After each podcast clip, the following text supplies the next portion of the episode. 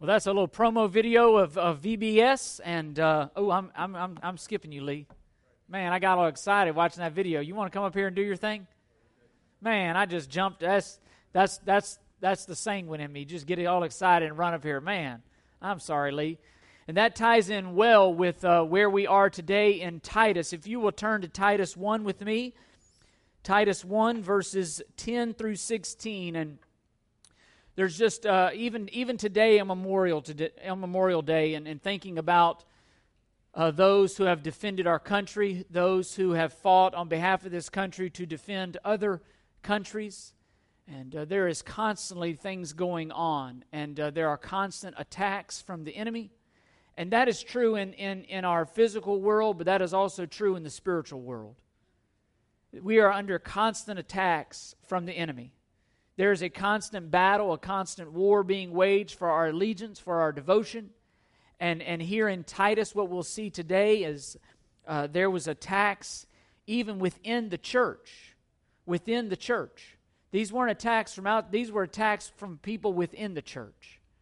And we need to be able, this is not only just for our kids, us as adults, we need to be able to defend our faith as well. And we need to do it aggressively. So I hope that we will see this today that, that theological tax, that spiritual tax, they, they, are to be, they are to be considered serious and they are to be dealt with seriously. So pray with me and, and we'll jump in here and read our text. Lord, open our hearts to your word. Speak to us. Lord, give us a, uh, a sense about us that reflects uh, Paul and Titus's sense from this text in regards to to false teachers, false theology, other religions that teach truths other than that Jesus is the way, the truth, and the life. Lord, give us a fervor for you, a knowledge of your word, a, a love for you that, that propels us into defending what we believe, but doing it gently and respectfully. But yet de- taking it seriously, as we see here in our text. We must take attacks against our faith seriously.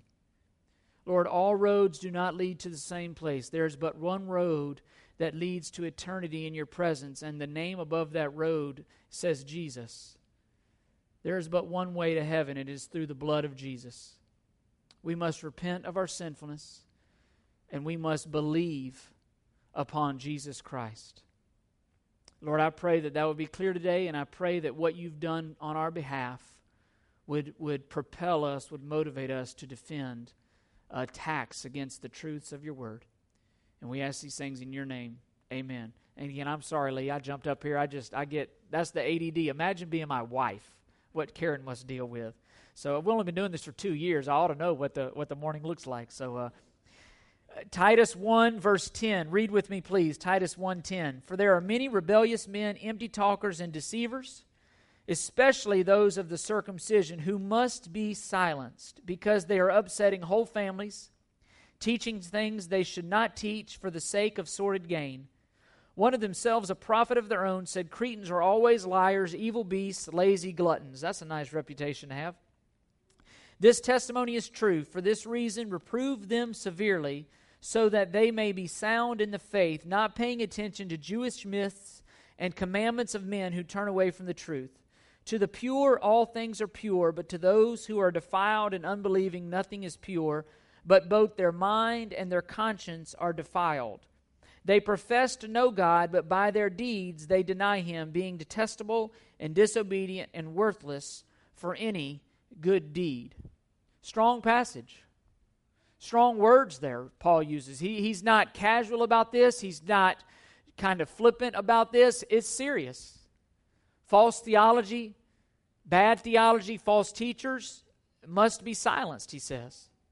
And last week we saw in verses 5 through 9 the qualifications of church leaders. And those qualifications, we said, go way beyond just church leaders. Those are qualifications for really everyone within the church, not this select elite few, but those were for everybody. But yet, what Titus was looking for was a few good men, if you will, to help lead the church, to help set the church in order. And the reason for that is what we see in our text today. There was false teachers all about Crete. They were within the church. They were upsetting whole families. They were leading people astray. They were leading away, leading them away from the sincerity and the purity of the gospel. And, and Paul says they must be dealt with. And, and Paul is not, again, he's not, he's not, he doesn't leave any room for any question regarding this. They must be dealt with. False teachers, false theologians. It has to be dealt with. If they, have, if they have left the purity and the simplicity of the devotion to this word, they must be dealt with. And, and as I thought about that, I, I, I, even Memorial Day, you know, we, we as a country have, have consistently gone against threats, not only to our security, but to the security and the safety of other nations. We've defended them, and it's the same here. There, there are attacks against us as a nation, there are attacks against other nations by, by, from men and women, and they must be thwarted. They must be dealt with and, and, and a willingness to do whatever it takes. I, I, thought about even some of us, you know, uh, have, have even with regards to, to illness and, and cancer, what, what we see here in this text is, is exactly the same as it would be nationally with regards to our security or personally with regards to our own health. You know, sometimes, sometimes, you know, we, we get diseases because of, like cancer, because they say of overexposure to things. Well, Paul deals with that here. And, and the same with same with cancer is those cells get we have bad cells in us those bad cells begin to multiply and reproduce and and they begin to take over the good cells that's exactly what Paul's talking about here and if we went to the if we went to the doctor today and that doctor said, "Hey, you have cancer," we would some of you have walked that road. Some of you are walking that road. You would not be casual with your treatment. You wouldn't walk out and say, "Oh, it's just in my it's just in my arm. It's just here." It's serious business. And what we see today in this text is no different than a, than a nation who gets attacked by an outside nation and they defend themselves. It's no different than a body that gets attacked by bad cells called cancer and you would defend yourself. What Paul says here is the same thing. It's the same thing. We, we must defend ourselves as Christians and we must do it strongly, strongly, not casually and and we must we must care about the health not only of ourselves individually but the health of this church corporately and be willing to do whatever it takes to defend against attacks. And there will be attacks. Uh, look with me at matthew 10 28 you know if, if when we're sick we'll do anything to defend our bodies and our health. And, and when we're, we as a nation have gone to great lengths, even men and women giving up their lives to defend this nation. But look what, look what Jesus says in Matthew 10 28. He says, Do not fear those who kill the body, but are unable to kill the soul, but rather fear whom is able to destroy both soul and body in hell. You know what Jesus is saying? Why would we be any less aggressive in the church with regards to things that destroy eternally than we would be outside the church with regards to things that can only destroy physically. That, that's what he's saying. False theology, false teachers that lead people astray, they destroy people physically and spiritually, eternally. And, and Jesus says, why would we be less careful to prevent spiritual cancer or to treat spiritual cancer than we would be to treat, to treat or prevent physical cancer. When you go to the beach, you put on sunscreen. What, what to prevent overexposure to the sun which destroys cells which eventually possibly can lead to cancer. What paul is saying here is put on your spiritual sunscreen. Apply sunscreen to your life to your spiritual life in a sense and, and be willing to go after the attacks. False religion, false theology, it spreads like wildfire. We see it all throughout our there, there are a lot of people out there teaching stuff they ought not to be teaching. It spreads. Just like those bad cells get in our bodies, they multiply and they spread. Bad theology gets in our hearts and in our church and it spreads. It spreads. And ultimately, we have to fight them. And that's what Paul is dealing with here in the church at Crete. There was some bad theology. There was some, some people who were intentionally leading people away of the simplicity and the devotion to Jesus Christ. And Paul says very clearly, they must be silenced. They must be shut down. And what Paul is teaching is that we must attack false theology and false teachers aggressively, not casually, aggressively. There's an aggressive approach here. And all of us here are open to attacks. That's the danger. Every single one of us are open to being attacked or led away from devotion to Christ. Every single one of us. That's why we must stay in God's Word. Every single one of us can be led astray from the devotion and the truth of the gospel of Jesus Christ to worshiping something else. We're not immune, and therefore we must fight. We must guard ourselves. We must, as we'll see, be careful how we walk, not as unwise, but as wise. And, and there are some truths here in this text that are that as I studied this week, I, I looked just at the, the the examples, not only of Memorial Day and what Memorial Day means to us and, and, and us as a nation in defending, but also diseases like cancer. And, and I saw a lot of similarities between the two and what we see in this text today. And that's what I want to share with us today because just like just like let's say cancer,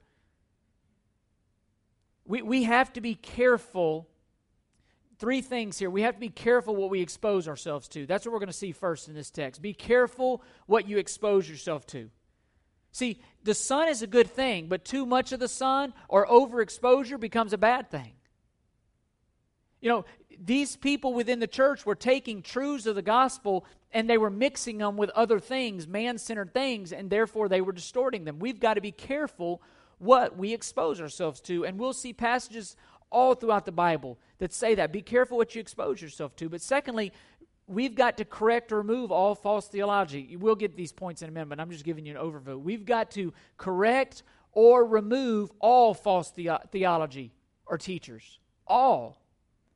But not only that, lastly, we've got to make sure that our heart is not receptive to false doctrine. You see, because as I was studying this week, there must be something in the body a cancer cell will move around the body until it finds a, a part of the body that is receptive to it lodging and reproducing. And false theology will do the same thing. Lies and fault will, will bounce around until it finds a heart or a mind that is receptive, that is not able to defend it, that doesn't know any better, maybe. And it'll lodge in your life. And some of us in here have been have, have received been, been on the bad end of bad teachers. And it's hard to get that stuff out. Just like it's hard to eradicate cancer from the body, it's hard to eradicate false theology and lies when you've grabbed hold of them and you live by them. It's hard to eradicate those things. So we have to make sure that we don't have a heart or a mind that's that's receptive. And that's what we're going to see today in this text. I, I, I hope that you'll see it. I hope that you'll see it. That, that the language Paul uses is not soft, it's strong because this is a serious issue. Deception and spiritual lies and false theology are big deals. They're big deals. So, so let's jump in. Let's jump in. Over overarching truth. You see it on your handout. The overarching truth that I want us to see today, trying to keep it real simple. We must be ready willing, and able to confront and, and defend. Not only to confront, but to defend against false theology if the church is going to function properly. Last week we saw that if the church was going to function properly, we needed men to be leaders, to have a specific character, and beyond that, all the church was to have that character. But now, not only character, now confrontation. Confrontation. It's necessary. Character is necessary character matters, sometimes confrontation is necessary. And we must be willing and able, just like you saw in that VBS video. That's what we want for our kids, that's what we want for our adults to be able to defend. We must be ready, willing, and able to defend against those who oppose and distort the truth. That, that's why we saw the character we saw last week for men and women to be able to do that. And everything that we see today builds on that. This is the reason leaders and are to be set apart and also we have to have the character of Christ. Remember we said reflecting the character of Father so that we'll stand firm. So that we'll be able to resist the evil one. It's imperative that we do that. Just like our bodies and disease, there are some things that make us prone to or susceptible to being led astray from the simplicity and the devotion of Christ and to false theology. And we need to be careful. We have to guard against these things. Guard against them. So, the first thing, verse 10 For there are many rebellious and men, empty talkers and deceivers, especially those of the circumcision. Here's what Paul is teaching us be careful, be careful what you expose yourself to. Be careful what you expose yourself to. He says there are many. The Bible, if you look elsewhere, the Bible are, is full of warnings against false teachers, against the destructive effects that they have. In, in just the New Testament alone, I want us to look at a few passages just so that we understand that this is throughout the Bible. No matter where you go in the Old Testament or the New Testament, we're going to specifically look at the New Testament passages. There are warnings. Look with me at Matthew 7 15. They should come up here on your on your screen here. There, there's quite a few of them, but I just want to so you see the the the importance here, the the emphasis here that that the writers and and really God says, be careful, be careful. Matthew seven fifteen. He says, "Beware of the false prophets who come to you in sheep's clothing, but inwardly are ravenous wolves." Okay, even in Matt, he says, "Be careful, be careful, beware." Look, look at Mark 13 22. Mark 13 22, he says, For false Christs and false prophets will arise and will show signs and wonders in order to lead astray, if possible, the elect. They'll bear the markings. Hey, they'll have signs, they'll have wonders, they'll be able to do miraculous things, but what's their goal? The goal is to lead them astray. And if possible, the elect. He's going after Christians. He's going after them. Look at Acts 20, verse 29. Acts 20, verse 29 here. Says, For I know that after my departure, look at, what, look at what he says savage wolves will come in among you, not sparing the flock. Savage wolves will come in among you to destroy you, not sparing the flock. Look, look over at 2 Corinthians 11, 2 through 4. 2 Corinthians 11. For I am jealous for, of you for a godly jealousy. For I betrothed you to one husband so that Christ I might present as a pure virgin. But I am afraid that as the serpent deceived Eve by his craftiness, your minds will be led astray from the simplicity and purity of devotion to Christ. You see what they're leading them away from? The simplicity and the purity of devotion of Christ. You see, it's a, a, the greatest lie has some elements of truth to it.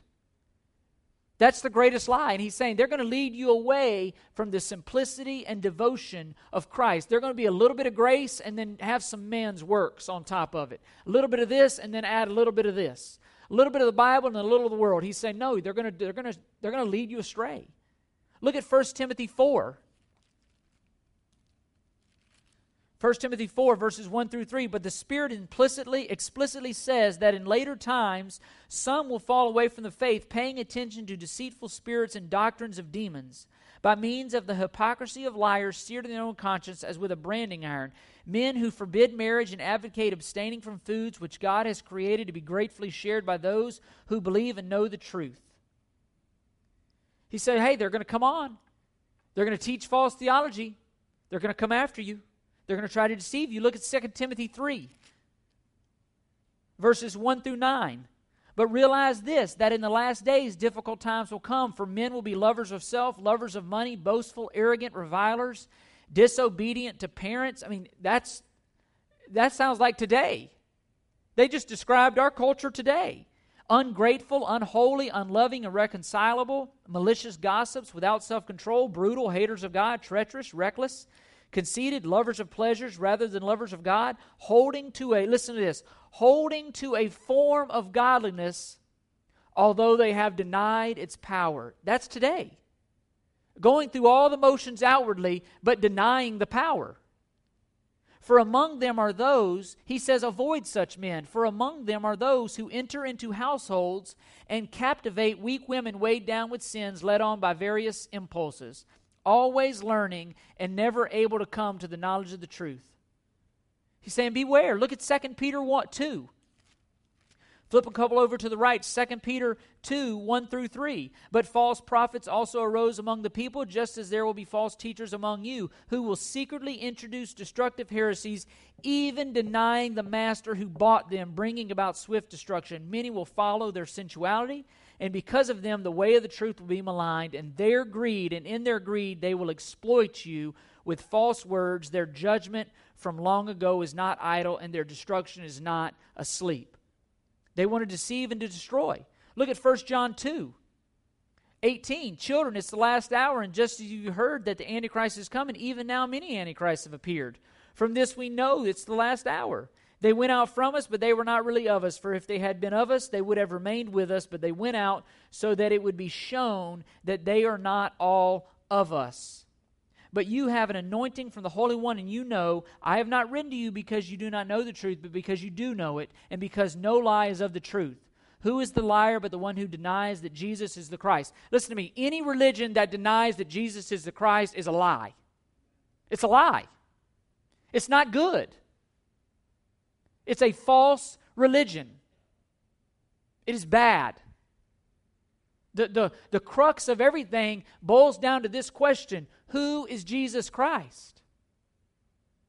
We, we can differ on some minor points over here. We can't differ on who is Jesus Christ. He is the one and only Son of God. He is fully God, He is fully human. He is the way, the truth, and the life. No one comes to the Father but through Him. He's not one of many gods. He's not equal with Mary. He's none of these. He is the one and only God in the flesh who God sent to become sin for us so that we could become the righteousness of God. No one comes to God but through Christ. False religions, they will always differ on this. They will, they will impugn, they will, they will assassinate the deity of Jesus Christ, and they're liars. I'm not saying that. The Word of God is saying that. Therefore, I am saying that, but just so you know the authority. I'm standing on this Word. They're liars. And, liars aren't good. They're liars. And the goal is to get them, their goal is to deceive others. Who listen to this. This is the who, who is the liar but the one who denies that Jesus is the Christ. This is the Antichrist, the one who denies the Father and the Son. Whoever denies the Son does not have the Father. The one who confesses the Son has the Father also. You want God, you get him by going through Jesus Christ. Period.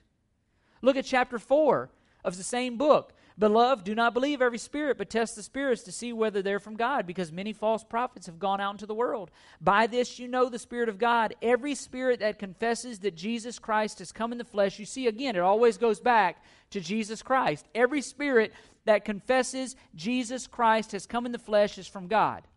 And every spirit that does not confess Jesus is not from God. This is the spirit of the Antichrist, of which you have heard that is coming and now is already in the world. And he's saying, avoid him. Look at 2 John 7. For many deceivers have gone out into the world, those who do not acknowledge Jesus Christ as coming in the flesh. You see, again, it goes back to Jesus Christ.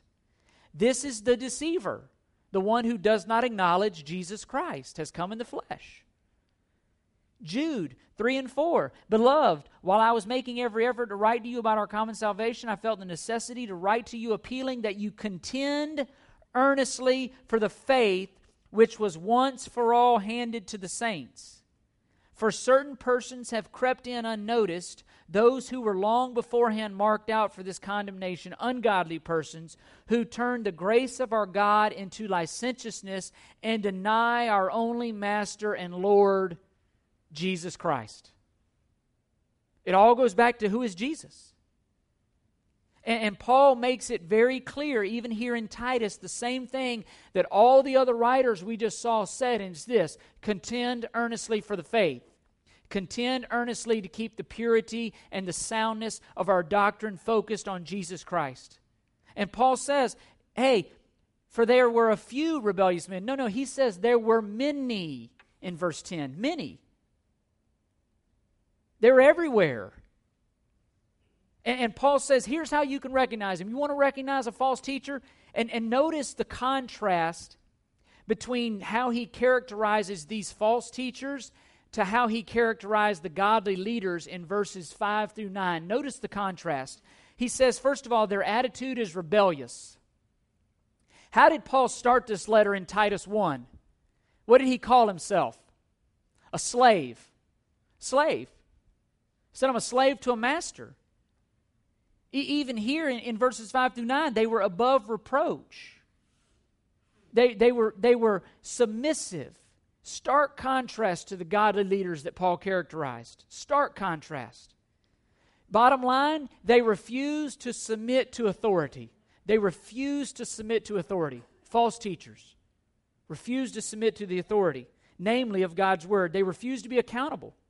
They think they're a law in and of themselves. But not only their attitude is rebellious, he says their talk is empty. Their talk is empty. He says empty talkers. Literally, the word there means nonsense. It's nonsense. It's like cotton candy. Cotton candy, you get this humongous thing of cotton candy. It looks huge. You think it's a meal, you eat it, it's empty. It's all air.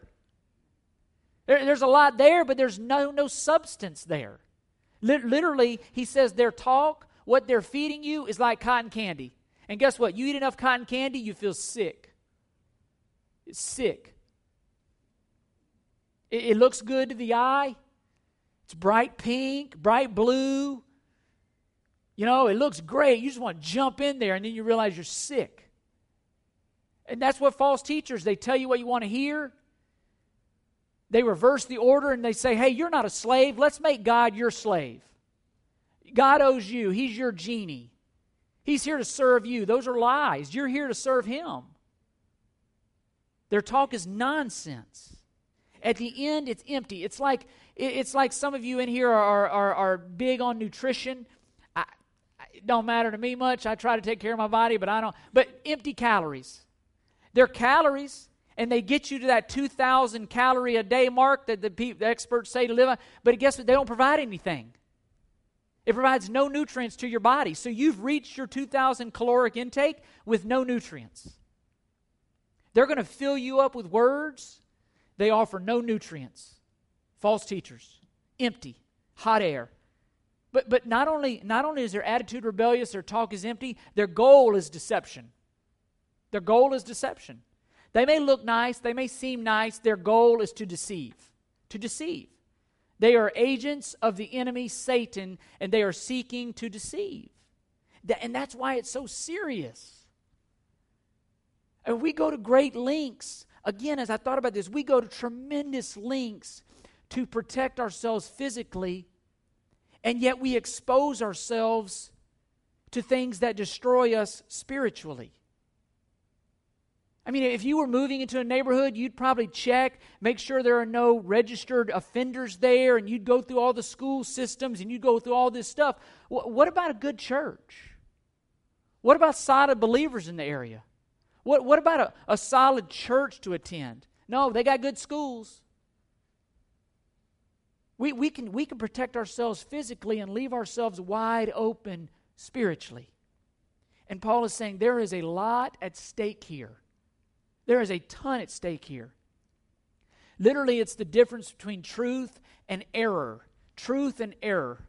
That's, that's, the, that's the, how strong this is. I mean, if you're if you found out that your teacher was teaching your child that that five times five equals forty-five, and they were messing up, you would not stand for that. Why? Because it's wrong. So why any less why any less diligence with people who are teaching bad theology? We must, Paul says, we must trust the scriptures and believe in Jesus Christ alone for our salvation. If we add anything, if we add anything to the work of Jesus Christ to procure salvation, hear me, we destroy grace. We destroy the gospel when we add anything to grace. Grace ceases to be grace if I do anything. It's Jesus Christ. And everything that I do, as we'll see here in Titus, everything that I do flows out of what God has done for me. It flows out of being a believer. It flows out of God living in me. And, Paul is saying, Beware. We, we can't fall into the trap of taking our focus off of Christ as a church. Do not fall in the trap of taking our focus off of Jesus Christ and what He accomplished, because there will be at every turn, hear me, we will want to worship ourselves. That's idolatry. Ultimately, we will want to worship ourselves. We will make up a God like what we would want Him to be, and ultimately, we're worshiping ourselves. And Paul says, don't do it. Don't do it. Keep the focus on Jesus Christ. And Paul goes further. He calls them out by name. He says, especially those of the circumcision. He's not even leaving it, leaving it open. These were Judaizers. These were men who took the gospel and then they added a bunch of laws and rules and regulations on top of the gospel. Jesus plus something else. You can read about him in Galatians as well. There's a real tendency for all of us to, to, to, to trust in Jesus plus something. A Jesus plus doing this, Jesus plus, and they're not necessarily bad things. But salvation is Jesus plus nothing. I believe that Jesus Christ died on the cross to forgive our sins, saved. I confess that with my mouth. And Paul is saying, be careful what you expose yourself to. We, we've seen it before, but in 2 Corinthians 11, Paul says, No wonder, for even Satan disguises himself as an angel of light. He disguises himself. He puts on the mask. You've seen people, the word there disguises is masquerade. They put a mask on to pretend to be somebody that they're not. And, and, the best disguise, he says, he pretends to be an angel of light. He looks the part, it looks good. But in the end, it's deception. 1 John 4 1, we saw, he says, test the spirits. What does it boil down to? Who is Jesus Christ? Test the spirits. Don't believe everything you see. Ephesians 5, he says, Be careful how you walk, not as unwise, but as wise, making the most of every opportunity because the days are evil. Be careful how you walk. We, we must be careful what we expose ourselves to. Look at 1 Thessalonians 5.21. 1 Thessalonians 5:21 says, "But examine everything carefully. Hold fast to that which is good. Abstain from every form of evil." He says, "Examine everything carefully." Be careful what you expose yourself to. The first line of defense is be careful what you expose yourself to. And that exposure comes in a variety of ways variety of ways, variety of media outlets. Be careful what you expose yourself to. But not only that, correct or remove all false theology or teachers. All. Correct them or remove them. 1 Peter 5 8 says that Satan prowls around like a roaring lion, looking for someone to devour. Looking, active, aggressive and the ramifications, what Paul is saying here in verses 11 through 14 of Titus is that we have been called to a ministry of defense against the attacks of our enemy. Look, look in Titus 1 11 through 14. We have been called to defend. Look at what Paul says in regarding the, the false teachers who must be silenced because they are upsetting whole families teaching things they should not teach for the sake of sordid gain. One of them themselves, a prophet of their own, says Cretans are always liars, evil beasts, lazy gluttons. This testimony is true. For this reason, look at what he says reprove them severely, so that they may be sound in the faith. Strong language. He says, rebuke them, confront them, Literally, he says we must be willing to not only identify, but to engage our opponents. Identify and engage them. He, he, Paul wasn't to unite with them, to get their point of view, to hang out with them, to, to be cool with them, to be their best friend, to, to try to win them over. No, he says you go right at them and you confront them. Confront them. Deal with it. In, in a certainly a, a gentle and respectful manner, 1 Peter 3.15, but you confront them. Just like you would if you had cancer. Just like you would if there was a robber breaking in your home, you wouldn't say, hey, can we talk about this? If you were home, you're like, hey, can we, seriously, can we sit down and talk about this for a second? I, mean, I, I really like that TV you're trying to steal. You think we could talk about what? No, you deal with it.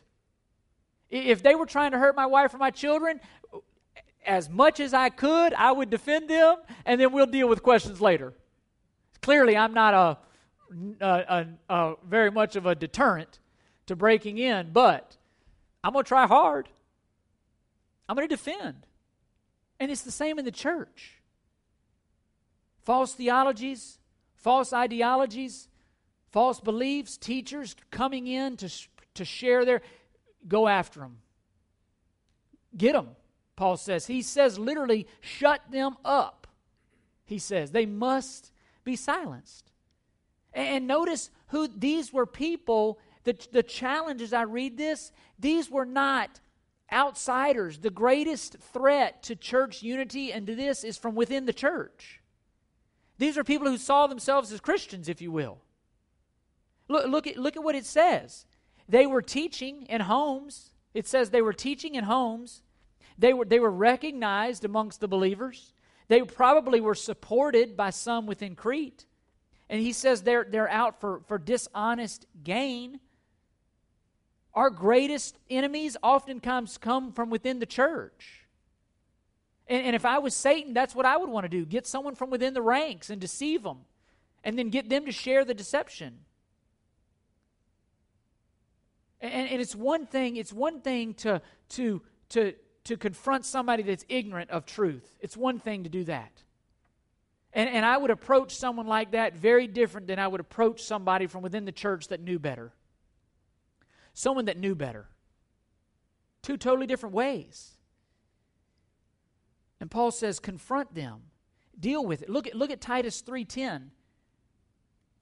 Reject a factious man after a first and second warning, knowing that such a man is perverted and is sinning, being self condemned. Strong language. Reject him. Why? Because when the church compromises on truth, when the church compromises on, on the gospel, it ceases to be the church.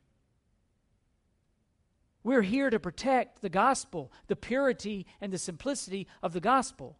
You look all throughout Timothy, Paul refers to it as healthy doctrine because it heals, because it's good.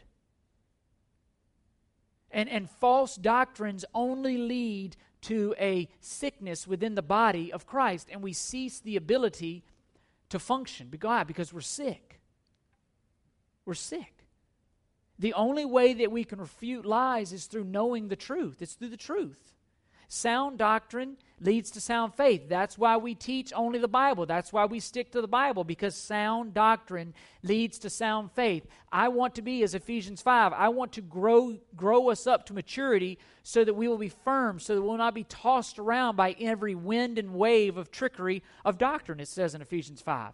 I want us to know the Word of God so that when we hear, when we hear stuff we filter it through our minds through the word of god and i can it's like that thing on the price is right that little plinko chip that it bounces around and tries to end up in the one category. You take truth when you hear it and you filter it through your mind and if it doesn't end up balancing with the word of god you chunk it. You chunk it. You don't play with it. You don't think about it. You chunk it as a lie. Why? Out of faith because god's word says it's a lie. Look, look at 2 timothy 4 how do you do this? He's saying, Timothy, I'm charging you this. Preach the word. 2 Timothy 4 2. Preach the word. Be ready in season and out of season. Reprove, rebuke, exhort with great patience and instruction. For the time will come when they will not endure sound doctrine, but wanting to have their ears tickled, they will accumulate for themselves teachers in accordance to their own desires. You, you remember what I said about you end up worshiping yourself? They'll accumulate people that tell them what they want to hear. Tell them, oh, you're great. and will turn away from their ears from the truth and will turn aside to myths. But you, Timothy, be sober in all things, endure hardship, do the work of an evangelist, fulfill your ministry. Why are we here? Because we're evangelists. And we said that very first day. We're slaves with a message. And its salvation is through Jesus Christ alone. And what does it say there in Timothy that Paul that uh, that Timothy was to build them up on? The word. It wasn't preach culture. It wasn't preach just morality. It wasn't preach other stuff that's popular. He said, preach the word. Preach the word, Timothy. In season, out of season. Preach the word. What we need is the word of God more than anything else. We need, as Colossians 3.16 says, we need the word richly dwelling in us. Ephesians 5.18, we need to be full of the word. Full. That way, when somebody offers me some junk food to eat, no, no, no, I'm full. Got no room for it. I'm full. You, there's nothing that has to offer me because I'm full. I'm good. I'm satisfied with the Word of God. I'm full of the Word of God. Matthew 4 4, we saw it last week. Man does not live on bread alone, but by every word that proceeds out of the mouth of God. What we need to live is the Word, and my fear is we are starved. Christians, we are starved and we are malnourished trying to fight an enemy that is greater than us, and we're not going to do it on our own. And if we starve ourselves of the Word, we are going to get kicked around by this world. Why? We will be malnourished. We will be dehydrated and malnourished. And it's not going to work. So, how do we fight? We fight, Paul says, with corrective teaching. That's there on your handout, a combination of actions through corrective teaching. Look what he says. He, he says in Titus that, that they that, that in verse 13, this testimony is true. For this reason, reprove them severely so that it may sound in the faith. There's corrective teaching and there's authoritative discipline. Two things. You teach them and you discipline them. And look what the goal is. The goal is to restore them to their senses. The goal is to bring them back to their senses. And hear me, confrontation is beneficial when it's done with the goal of restoration. It is beneficial when its goal is to restore. Even, even if it has to be severe, he says do it. A, a surgeon, a surgeon might remove parts of your body in order to save your body. But ultimately, it's good. I, I have two scars on my forearm, in my forearm. When I was in high school, I was fooling around and, and jumped out of some bleachers and it was wet and I fell and to keep me from laying on my head, I put my arm down and I broke both bones in my forearm. There, there was no scar from that break, but when I went to the doctor, the doctor looked at it and said, Look, we can't set this. Both of my bones in my forearm were literally like that. And, and the doctor had to go in, he had to cut me on the top and the bottom and insert two plates and 13 screws to put my forearm back together. That doctor cut me, but his goal was to cure me. Sometimes within the body of faith, we may wound somebody, but ultimately it is to heal somebody. But the goal was what? To restore. Galatians 6 1, it says, You who are spiritual, if brothers, if any one of you is caught up in a trespass, you who, who are spiritual, restore such a person but do it with a spirit of gentleness. That word restore literally means, it literally points to the setting of a broken bone. Setting, just like that doctor did with my bone and my forearm, both my bones in my forearm. That's what we're to do. Literally, literally set a broken bone. That's restoration. We are seeking to set that which is broken. And the goal, the goal of godly discipline is always redemptive. Always redemptive. And this is where a lot of things can creep in. This is where we can go uh, we can go south real quick. Cuz there are a lot of reasons that are not biblical why we will confront somebody. Just wanting to prove that they're wrong, not a biblical reason for confronting somebody. Just trying to prove that you're right, not a biblical reason for confronting. Just trying to get your agenda across, not a biblical reason. Redeeming yourself instead of the other person, not a biblical reason. Trying to trying to just do your own thing, again, not a biblical reason. Those are reasons though that all of us have confronted. And, and hear me. I have I have done this when it went well. I've confronted when it went poorly. I, I've confronted and and and I've done it well, and I've confronted and I've done it poorly. It's difficult. It's difficult. There, there's a guy that texts me regularly today, and his text messages will simply say, Thanks again.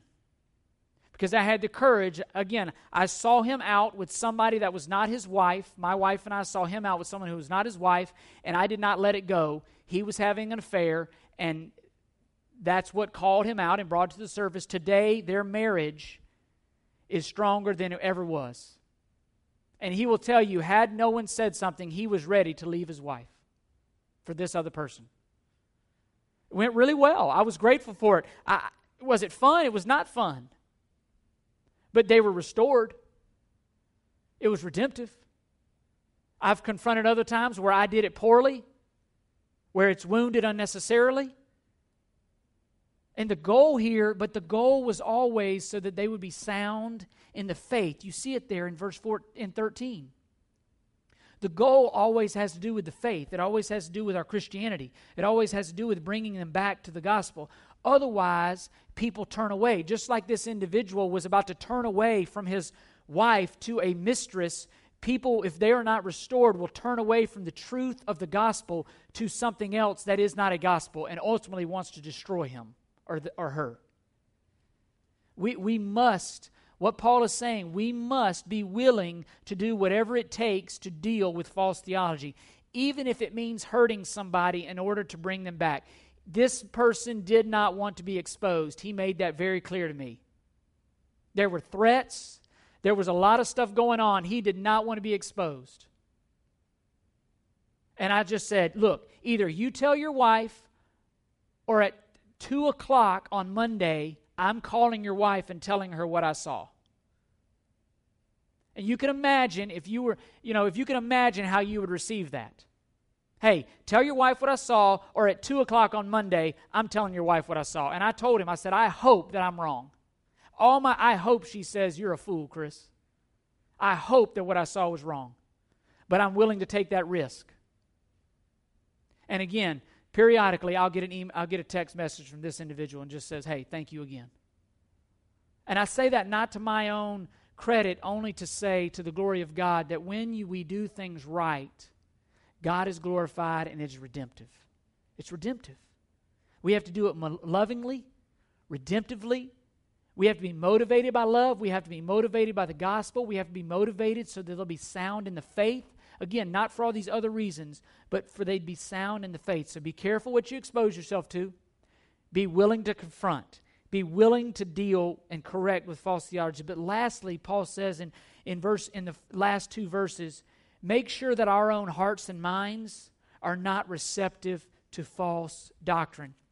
Even in Galatians 6, it's interesting in Galatians 6, he says, Brethren, and I, I, quoted that earlier, but it's interesting at the end. It says, Restore such a one in a spirit of gentleness. Listen, each one looking to yourself so that you too will not be tempted. Make sure that there's nothing in your own heart. Look, look at verse look at verse 15. To the pure of Titus 1, to the pure all things are pure, but to those who are defiled, unbelieving, nothing is pure. But both their mind and their conscience are defiled. They profess to know God, but by their deeds they deny Him, being detestable and disobedient and worthless for every good deed. We got to till the soil of our own hearts and minds and till the soil of the, the hearts and minds of our children so that their hearts and minds are not receptive to false theology and to Satan's lies. And that's where it starts, is in our heart and in our mind. Look, look with me at Philippians 4. Philippians 4 4 through 9. Rejoice in the Lord always. Again, I say rejoice. Let your gentle spirit be known to all men. The Lord is near. Be anxious for nothing, but in everything by prayer and supplication and thanksgiving. That's how you tend your soil. Let your requests be made known to God. And the, look at the result. And the peace of God, which surpasses all comprehension, will guard your hearts and minds in Christ Jesus. What is our job? Is to be in the Word it's to be casting our anxieties upon the Lord. It's to be in prayer. It's to be thankful. Verse 8 Finally, brethren, whatever is true, honorable, right, pure, lovely, of good repute, if there's anything of excellence, anything worthy of praise, dwell on these. Look at the result. And the God of peace will be with you. Till the soil. Guard your minds and your heart. I took Bradley to a birthday party yesterday, and this man in his backyard had a garden, and he was growing some great things he he put a fence around that garden. He was showing me how he had dug down about a foot and a half in the ground. He dug down and buried some of that fence, and then it went up about this high. Why? To keep people out of his garden. And I thought about that. I said, Do we do that spiritually? Are we willing to dig down in the ground? Are we willing to dig down in the soil? Not just casually put up a fence. He dug down deep. Why? Because those critters dig under the fence.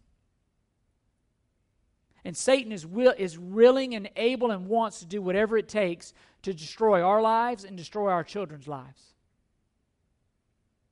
And we got to be willing to dig down deep, not just put up a surface fence, dig down deep. Even where you couldn't see, guess what? There was a fence. Even where you couldn't see, that garden was fenced in. I said, Have any critters ever gotten in? He said, Nope.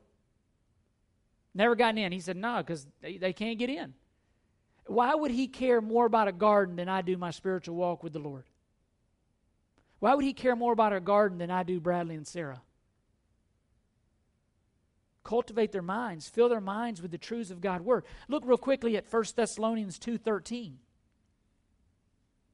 For this reason, we constantly thank God that when you received the word of God, which you heard from us, you accepted it not as the word of men, but for what it really is, the word of God, which also performs its work in you who believe. Again, what performs the work? It's the word of God in you.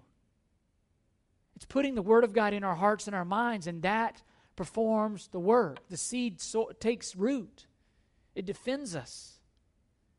God's word does that. God's word's got to be dwelling in our hearts. It's got to be rich of it. We've got our hearts have to be full of it.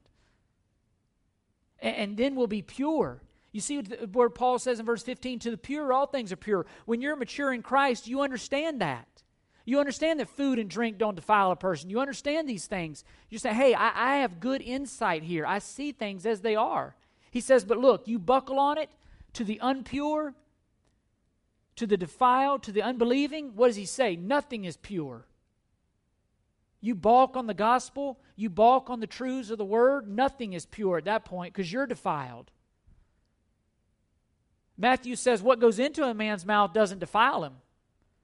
Quit worrying about food and drink and all this other stuff. What goes into a man's mouth, that is not what defiles him. It's what comes out of a man's mouth that defiles him. Why? Because it's the heart. It's the heart problem. It's not a food problem, it's not a drink problem, it's a heart problem. And sound beliefs lead to sound lives.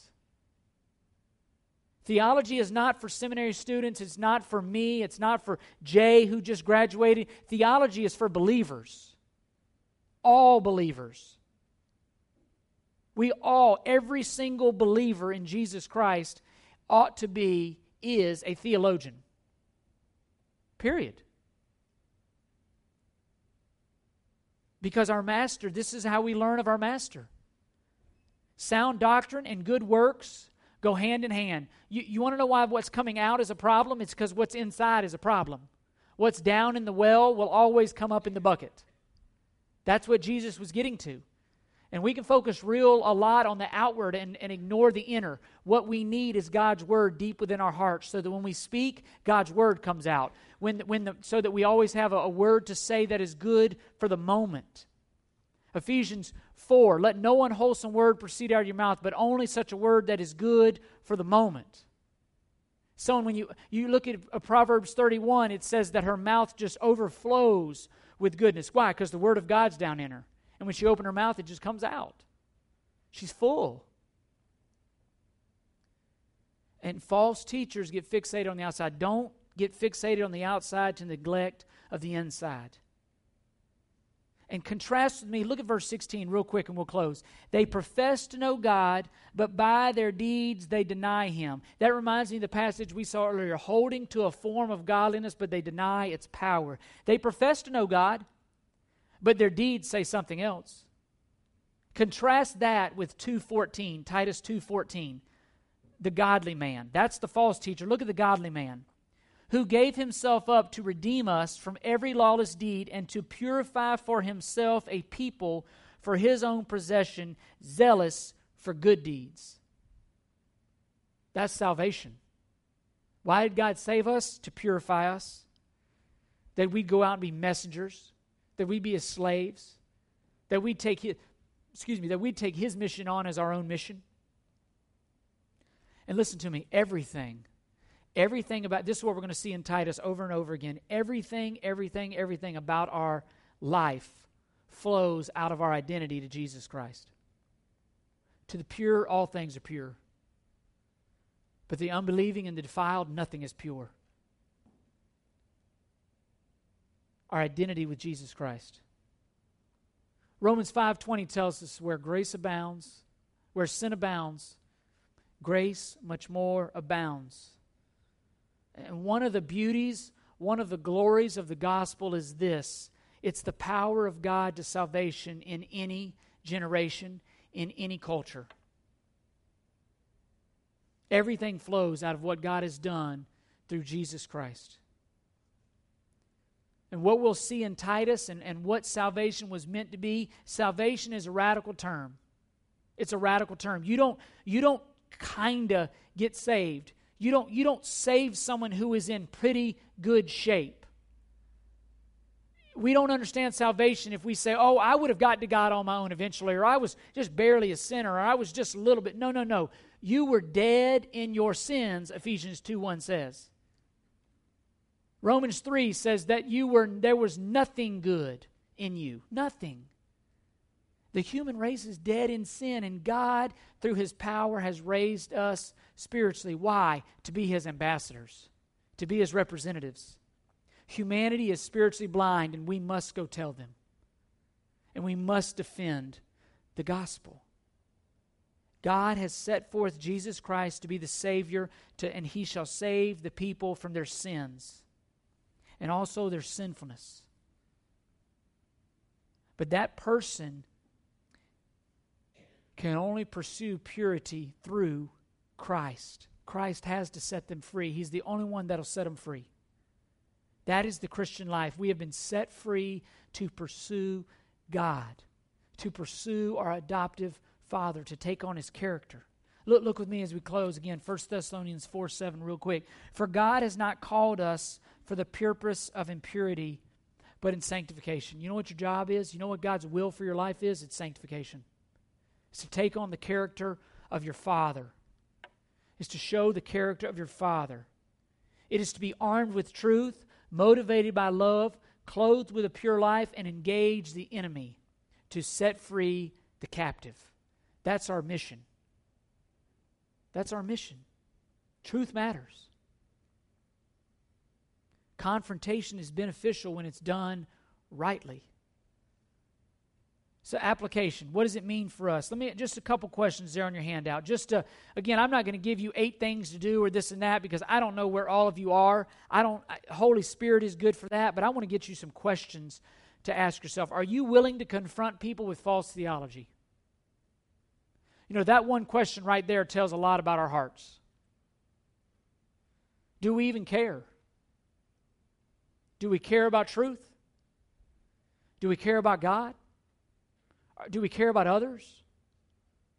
Are we willing to confront? Do, do you confront for the right reasons and the right objectives? Is it more about you or is it more about God? Are, are, are you even able, you might ask yourself this do, eh, do I even recognize false theology? Maybe that's an indicator that we don't know the Word of God as well that we should, and, and we need to get in Bible studies. Call me, I'll, I'll meet one on one with you. I have multiple Bible studies, so there's other men and women here that would meet with you. We want to be mature. D- d- does your character as a, and calling as a believer, as you're supposed to, match up with the way you actually live?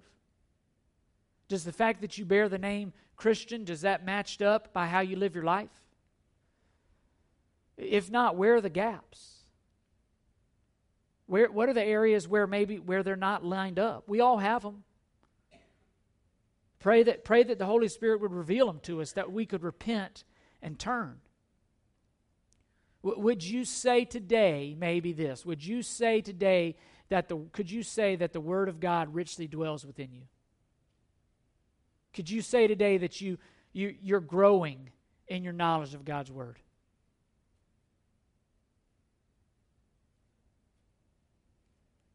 What, what might you be exposing yourself to that's having negative effects?